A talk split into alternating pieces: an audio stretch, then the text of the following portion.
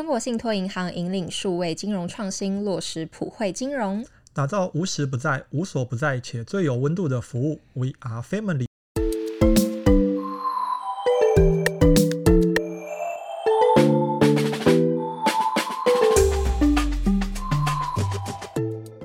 财经大小事，聊到省钱小秘诀，一起打造属于你的理财金字塔。欢迎收听，不管啦，给我钱。大家好，我是海清，我是强尼。相信大家一定都想要变得超级有钱，但是你真的知道自己每天在过的生活到底对你的未来有没有帮助吗？还是其实你都只是一直在做白日梦，可是没有真的实际去行动呢？就算只是一个小小的动作也好，真的是灵魂拷问。对，因为我想到我们过去的不少集数都有聊到关于那富人的想法、富人的投资方法、啊，穷人的想法、穷人的。思维模式，当然还有更多的是关于储蓄啊、存钱的方法啊、投资股票、投资 ETF 等等的。最终的目的啦，其实都希望帮助大家变得更有钱。我们自己也希望变成有钱人，实现财富自由。那如果听众还没有看过的话，当然是可以到前面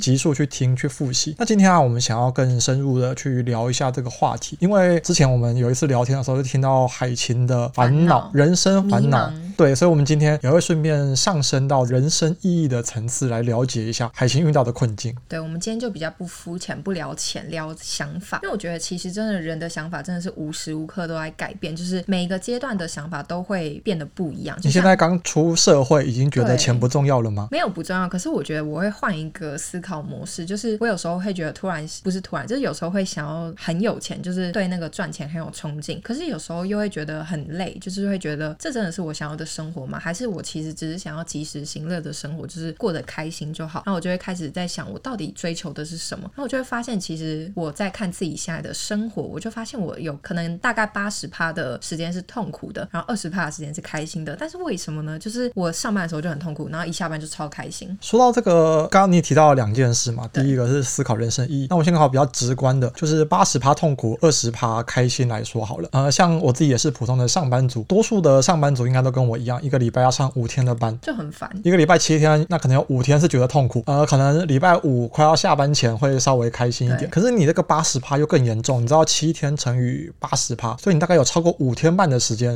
是痛苦的。没有啊，就七天，然后五天痛苦，两天开心这样啊。哦，那个接近八十趴，那你跟一般的上班族就是蛮类似的。那另外一件事啊，就是你说你开始在思考人生对你来说的意义是什么，你追求的是什么，就是现在还在烦恼。对，因为我觉得现在真的踏入社会的时候，就不像小时候那么天真了，就是真的觉得想要有钱，但是我觉得现在是已经有赚钱能力，就会开始去思考，真的是想要有钱这一回事吗？这件事真的确实蛮多人也都一定到现在，像我自己身边的朋友，可能已经三十几岁了，还是不知道人生对我来说是什么，赚钱对我来说是什么。因为最直观的，我们会需要赚钱，就是因为呃不能不上班，会没饭吃，会没有地方住，然后老了万一没有人照顾怎么办？所以我才要去上班。对，而且我觉得这个观念真的很重要，因为我觉得蛮少人会去提到，我们都只是忙着在赚钱，然后我们没有真的去深思。自己对于人生的一个目标，到底是真的想要过得舒服开心就好，还是真的是想要每天就是买东西都不用看那个价钱就很开心？说到买东西又不看价钱，这经达到了？没有，这个还差很远。但因为我自己以前小时候家境就是比较平凡一点，买东西是必看价钱，一定要问妈妈可不可以买。呃，没有，我自己已经养成了很会看价钱的习惯。你知道去服饰店啊，我第一件事就是会你会杀价？不会啊，是不会杀价，看那个标价，嗯、看看那个标签。然后我今天去吃那个卤味摊啊，一定会会先看清楚，就是每个多少钱。我会先自己心里算过这个夹的多少，夹的多少。我今天预算是一百块，那要怎么分配？也就是说，我是价格先决。我一定要买一件衣服好了，我要一千块，那我就会去这个服饰店，我就会想，这一千块要怎么分配在衣服、在裤子之上？跟我很像，所以我就会每一个都去翻。我会在价格上去挑到，就是符合这个价位带的，去挑我自己喜欢的，而不是挑喜欢的再来看价格。所以我自己的有一个梦想，就是希望有一天都不用看这些标价，就是我心中对财富自由的一个想象。那一天不知道什么时候才能来临哦。但我想啊，财富自由，这不管是我或者是多数上班族遥远的梦想，对当下来说，我们看的更多的肯定就是你刚刚提过的吃饭的问题、温饱的问题啊，住哪里的问题，也就是求生存，要一个安全感，有一个可以遮风避雨的地方，创造财富啊，过着舒服的日子，那就是更远的一个层次了。对，因为我反观我现在依照我自己目前前的规划啦。我好像真的也是跟你一样，就是也是跟大多多数人一样，就是只是为了求生存跟保住安全感。但是其实这样子，我觉得我发现我也算是微躺平，就是我虽然是有在赚钱，可是我赚的还是不够多，不够我去卤味摊可以点十盘小菜都不用看，加一个肉一百块。对，就是我还是没有办法跳出我自己的舒适圈。假设说，就是我现在真的想要变得超有钱，就像我刚刚讲的那样，除了投资以外，我目前能做的就是可能还有创业嘛。但是因为我的本金不够大，如果我真的要狠下心去做的话，我就必须要能够承担那个风险。但是我觉得其实这也算是一个小小借口，因为每个大老板也不知道他们现在就是能变成这样的大老板嘛。我觉得他们是真的做下去了，才有他们现在的这个样子。所以你现在会有个担心，就是你的微躺平就是比较符合我们之前聊天的定义，你有一定的收入，但是哦也可以照顾好自己，只是不想要可能去争权夺利，一定要当上怎么样的主管，赚到非常非常多的钱才符合你自己。那所以我觉得你遇到的现在的一个困境或者是迷茫的点，也就是不知道自己会不会成功，会不会要成功，跟不知道自己要什么。对，因为我觉得我很常给自己借口，就像我说我要等存够钱才要开咖啡厅嘛，可是其实钱永远都不会够。对，真的钱永远都不会够。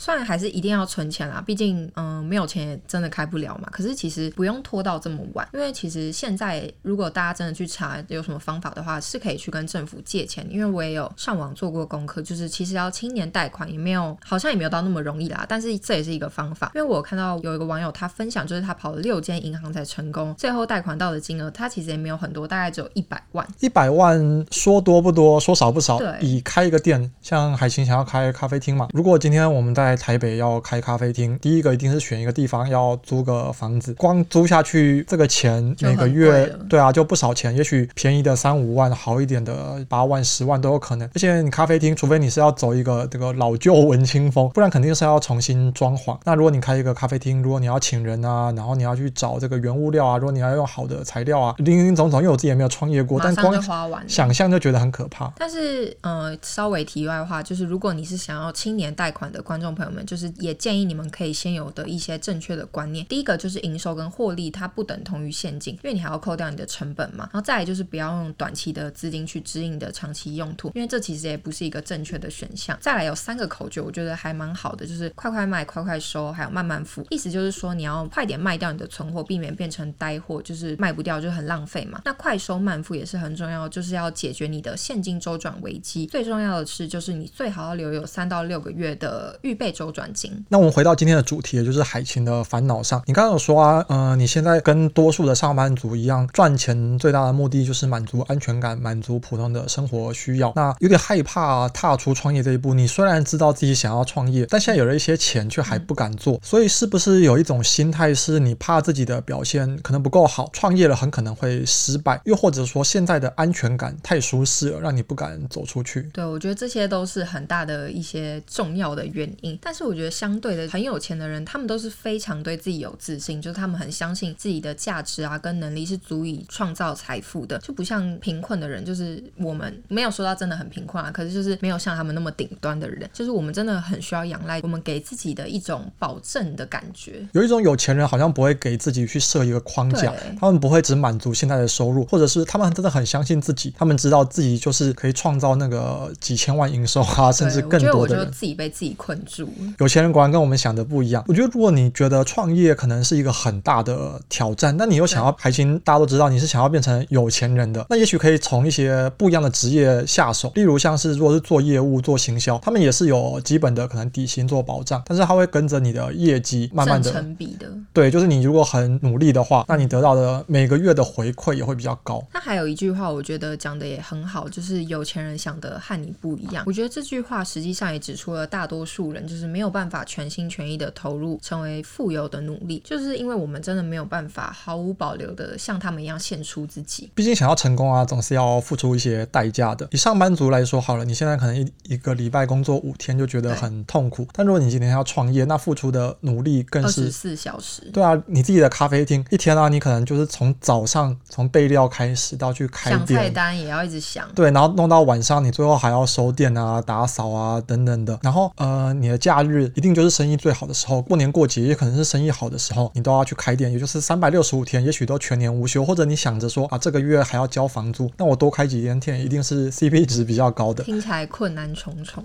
另外一个就是，这当然是你愿不愿意花时间。那除了自己之外，你还有一些可能人际关系的交往，你有自己的朋友，你有自己的家人。可是开了店、创了业之后，你可能都要牺牲这些，因为你的时间都要花在工作上。你愿不愿意为了这些可能会有更高的回报，那也可能会失败，然后去做这个尝试？对，我觉得这个真的是一个需要想很久的问题，就是不是当下就会觉得就可以直接说好，我愿意承担，因为真的自己没有做过这件事情，就是真的不知道有多痛苦、多艰难。但我觉得其实也可以慢慢来，就是先审视自己现在的生活，就是如果你只跟你相似的人接触的话，当然进步就会受到限制嘛。所以我觉得其实有个还不错的小方法，就是可以先去寻找比你优秀，就是任何一个因素比你优秀的都可以，不是因素，就是任何一个条件比你优秀都可以。可能就是比较外显的条件，可能就是他的月薪比你高，或是他的外表比你好。就是我的外表可能是指身形，就是他可能一直健身嘛，就是因为你可能每天就很懒惰，像我现在就很很懒得健身，可是我一直有一个 list，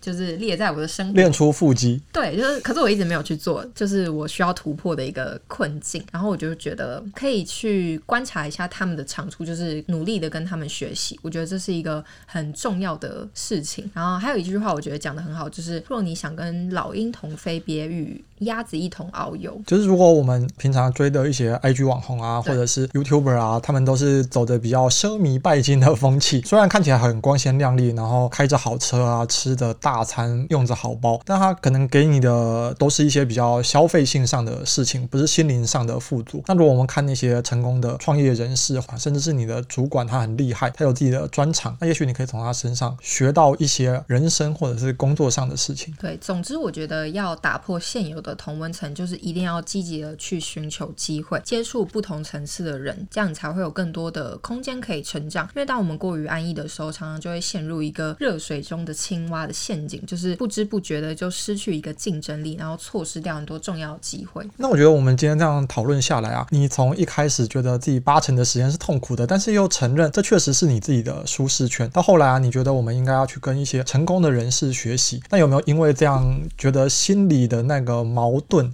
或者就是不知道自己人生追求的是什么，有被化解？我觉得有诶、就是我自己有想到一个我自己觉得是还不错的方法，就是因为我现在还是没办法跳脱我认为的舒适圈嘛，就是我还是不可能辞掉目前最主要的那个工作，因为毕竟还是真的会没有钱。但是我就想说，我可以把我自己最终极的目标列出来，就是假设说我啦，我本身是想开咖啡厅或是买房，那我就可以把这个目标细项去分裂，就是可能例如说买房子，可能假设说存到一千万。那我就可能列个一年，我至少要存到五十万。那如果我一年有存到的话，可能就可以自己奖励一下。那一年你还可以再更细分嘛？可能就是每个月达成存到多少钱啊，这样子去细分。我觉得这是一个还不错的方法。因为如果大家就是也跟我现在一样，觉得自己的处境不够理想的话，就是一定要振作起来，就是不要被自己那个远大目标吓到，就觉得自己真的这辈子都不可能达成。就是真的要很勇敢，然后很坚定的去制定这个计划，然后去付诸行动。除了设定目标这个。心灵层面上告诉给自己一个暗示，那还有什么比较实际的做法？没有，这个这个不是心理层面，是真的你要去做。就是像我刚刚讲的，假设说存钱好了，你因为你知道你自己最终要买房嘛，那你可能这一个月你就要规定自己，就是逼，逼迫自己，对，逼迫自己。可能最严格的方式就是你一拿到薪水，就真的是先把你可能三分之一的钱先抽出来，然后放到一个户头去定期定额。那我觉得这是一个很直接的方法。当然，就是你可以按照每个人的生活习惯不一样嘛，每个人能够接受的限度也。不一样，可能你今天要他不喝一杯拿铁，对他来说就是一个很大的挑战了。因为对我自己就是，我一天就会花，可能像我今天就有喝拿铁，